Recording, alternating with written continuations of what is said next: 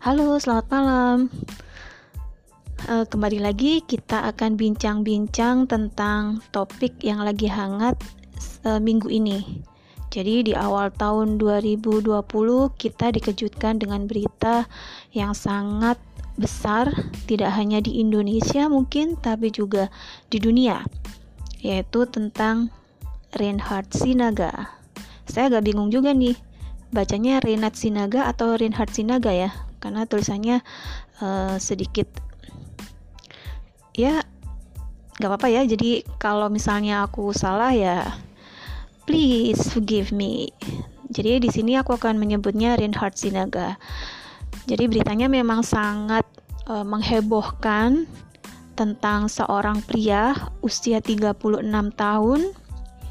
Kalau dari foto-foto yang di yang sudah beredar di media massa maupun media cetak maupun media online maupun di media sosial foto-foto Renhat Sinaga ini uh, punya ekspresi yang macam-macam dan mungkin jika dibilang kalau di beberapa foto dia kelihatan cute banget. Orang nggak akan menyangka kalau dia ada sesuatu di balik foto-foto yang kelihatan yang terlihat ganteng uh, kemudian uh, mungkin berpendidikan. Tapi di salah satu foto mungkin kelihatan agak cupu kayak kutu buku ketika dia memakai toga dan lulus dari uh, Universitas Indonesia dan uh, Manchester United. Sorry Manchester University. Sorry ya slip of tongue. Jadi uh, dia ini Reinhard Sinaga ini tentu melukai semua orang tidak hanya artinya dalam tanda petik ya melukai hati dan emosi rakyat Indonesia dan seluruh masyarakat di dunia.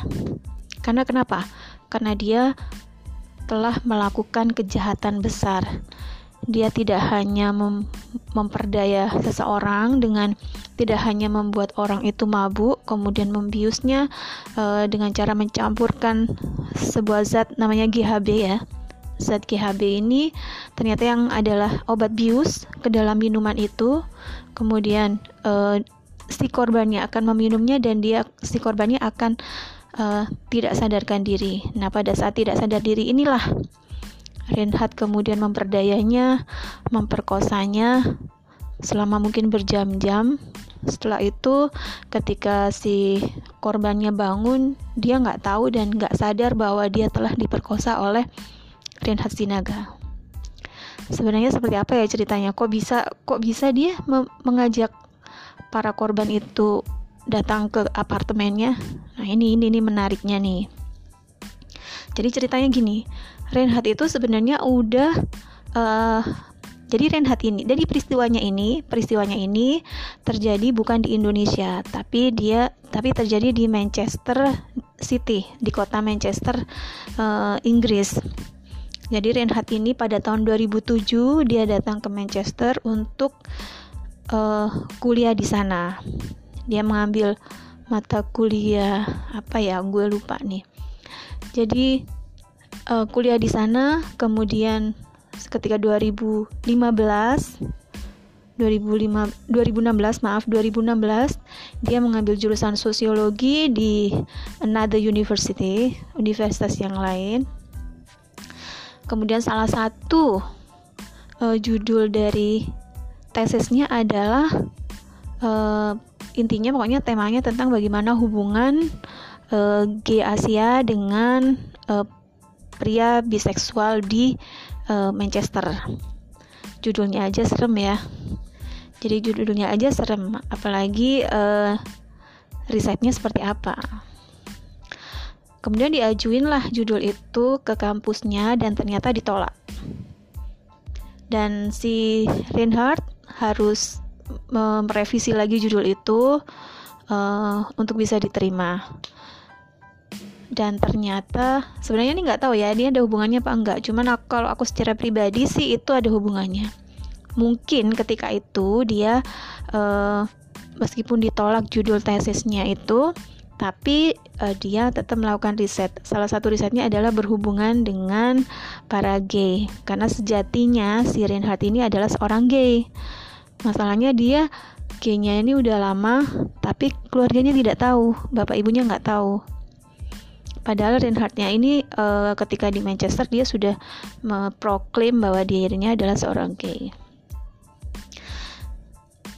Nah, Reinhardt ini tinggal di salah satu uh, di mansion ya uh, di salah satu salah satu apartemen di di Manchester namanya Montana House bukan mansion ya Montana House. Di Montana House ini adalah uh, Montana House ini dekat dengan uh, lokalisasi uh, ya bukan lokalisasi mungkin uh, dekat dengan uh, klub malam gitu. Klub malam para gay salah satunya adalah Factory Club.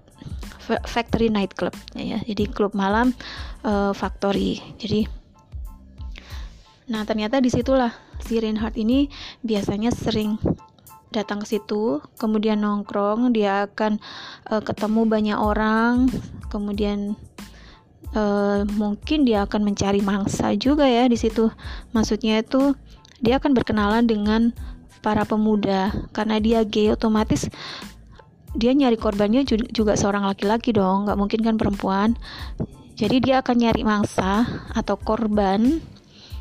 Korbannya ini biasanya laki-laki yang masih muda, sekitar usia 15 sampai 20 tahun. Dilihat kalau dia oke, okay, kemudian dia menarik, dia akan mengajak.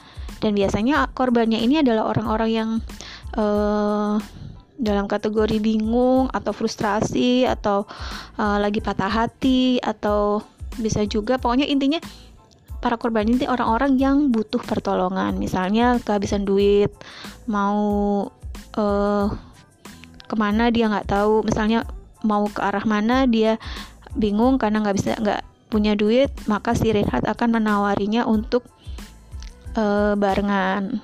Tapi ketika berbarengan itu, Rinhat akan nawarin untuk mampir ke flatnya atau ke apartemennya. Nah, di situlah Rinhat akan mengajak korbannya ini untuk uh, ke apartemennya untuk ditawarin minum. Minumnya ya bisa alkohol, di alkohol, alkohol ya, minuman alkohol. Kan kalau di sana udah biasa uh, minum bir dan sebagainya itu. Minum whisky dan sebagainya mungkin udah biasa ya.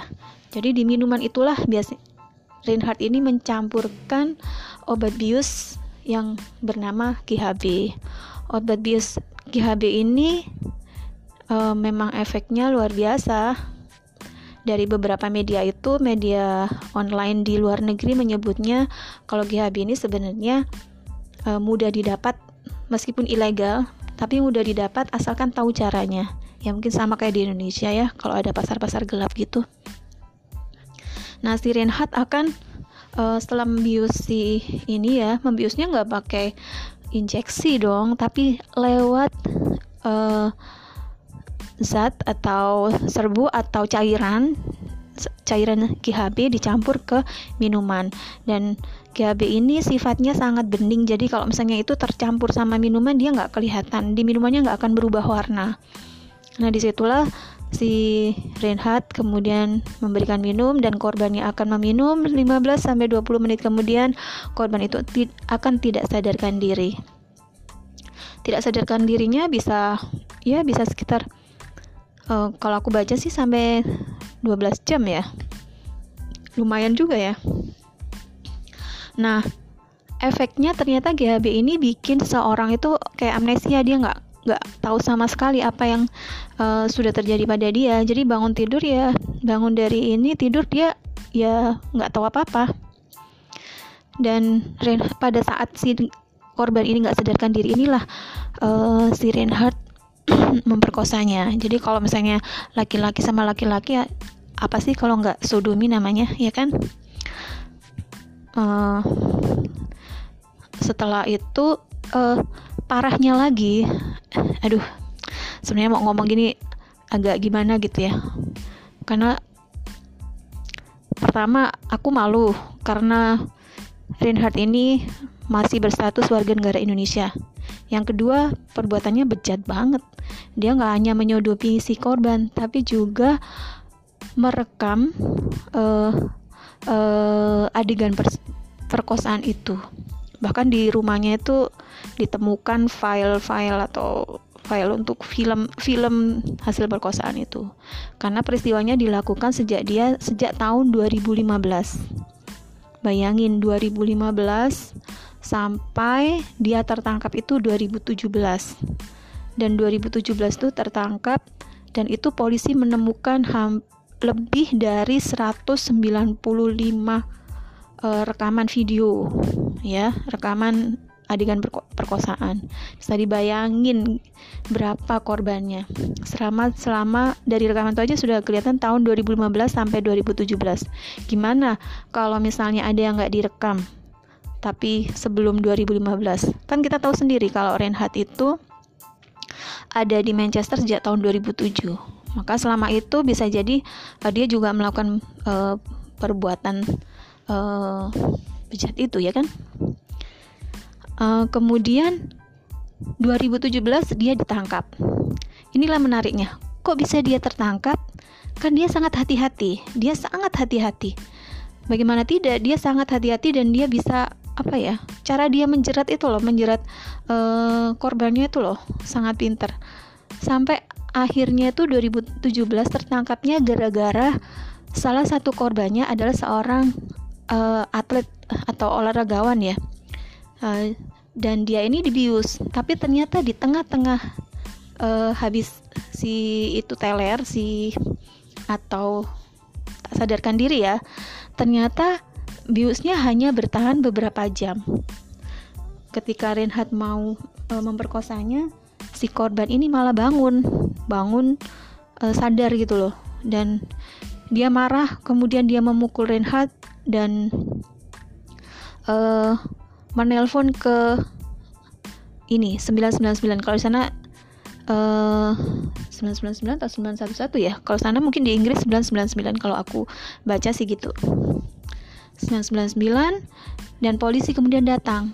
Pada saat polisi datang itulah polisi tidak hanya menangkap Reinhardt tapi juga uh, menemukan barang bukti yang tadi itu. Kayak rekaman dan sebagainya dan di situlah kemudian Reinhard di uh, diadili. Diadili mulai 2017 nah ini menariknya. Dia dia diadili tahun mulai tahun 2017 sejak tahun 2017 tapi kenapa beritanya baru muncul pada tahun 2020 ya? Dan mungkin itulah menariknya. Jadi selama 2017 berita tentang Reinhard Sinaga ini uh, jadi persidangannya dilakukan secara tertutup karena mungkin uh, pengadilan Inggris atau uh, kepolisian Inggris itu menganggap itu kasus yang apa ya harus menjaga uh, kesehatan mental dari kejiwaan dari para korban. Jadi mereka benar-benar merahasiakannya dulu lewat persidangan tertutup. Kemudian ketika vonis, maka berita itu langsung dirilis ke seluruh media dunia tidak hanya di Inggris tapi di mana pun ya. Dan dari uh, media beberapa media tuh kan ada tuh uh, sketsanya Reinhardt itu uh, ketika di sidang itu. Kayaknya rambutnya mulai panjang ya dan badannya agak kurus kalau dari sketsanya itu. Di situ uh, digambarkan bahwa ketika vonis dijatuhkan atau ketika di sidang pun Reinhardt ini masih ngaku tidak bersalah. Dia bilang tidak memperkosa.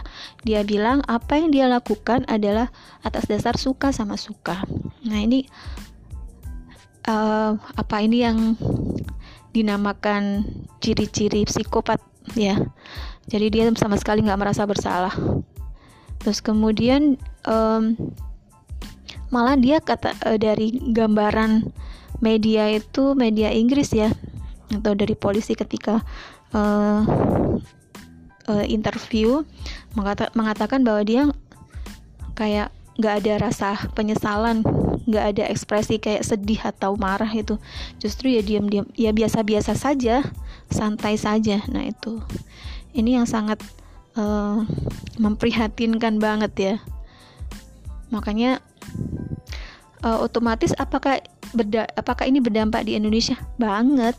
Yang pertama kita malu. Ada warga negara Indonesia yang berbuat uh, kejahatan di negara lain dan itu kejahatan yang sangat besar gitu memperkosa ratusan orang. Pria lagi yang diperkosa. Aduh. Terus yang kedua uh, keluarga Reinhardt kan ada di Jakarta ada di Depok ya tinggal di Depok. Jadi dia punya rumah di Depok. Dan ternyata Reinhardt ini memang anaknya anak seorang bankir bapak bapaknya seorang bankir jadi anak keluarga tajir lah. Mungkin bapaknya seorang miliuner juga otomatis menjadi sorotan. Keluarganya pasti jadi sorotan. Ya pasti malu juga. Jadi banyak banyak yang dipermalukan lah oleh Renhat ini. Tidak hanya uh, keluarganya tapi juga rakyat Indonesia bahkan istana aja sangat geram dengan uh, dengan um, kejahatan yang dilakukan Renhat kita semua pasti kalau ada seorang ibu mau hmm, atau mau uh, kalau ada seorang ibu membaca kasus ini, mereka tidak hanya prihatin dan mengutuk Reinhardt, tapi mereka juga akan menjadi uh, introspek apa ya, jadi bertanya sendiri, kok bisa dia itu laki-laki seorang gay kemudian seperti itu. Mereka juga akan takut atau khawatir apa yang Reinhardt lakukan itu juga akan terjadi pada anaknya. Jadi untuk ibu yang tahu pasti mereka akan berusaha untuk uh, gimana anakku tidak akan terjerumus atau terjebak kejahatan. Mereka akan berusaha untuk melindungi anak-anaknya untuk tetap berbuat baik di mana pun, untuk bersikap yang baik, untuk uh, jangan sampai terjebak kejahatan seperti ini ataupun tingkah yang seperti ini, biar mereka menjadi anak-anak yang normal, tidak menjadi gay seperti Reinhardt. Mereka menjadi anak-anak yang apa ya yang yang baik lah ya pasti seorang ibu akan khawatir anak uh, jika melihat membaca uh, kasusnya Renhat ini. Jadi intinya kalau menurut aku sih cukup satu Renhat aja yang uh, telah melakukan cukup satu Renhat aja. Jangan ada Renhat Renhat yang lain. Pertama kita udah malu. Yang kedua itu pasti dosa besar. Kalau di agamaku kalau di Islam kita tahu um, perkosa atau membunuh itu otomatis dosa besar. Udah nggak usah diadili pasti langsung masuk neraka ya kan?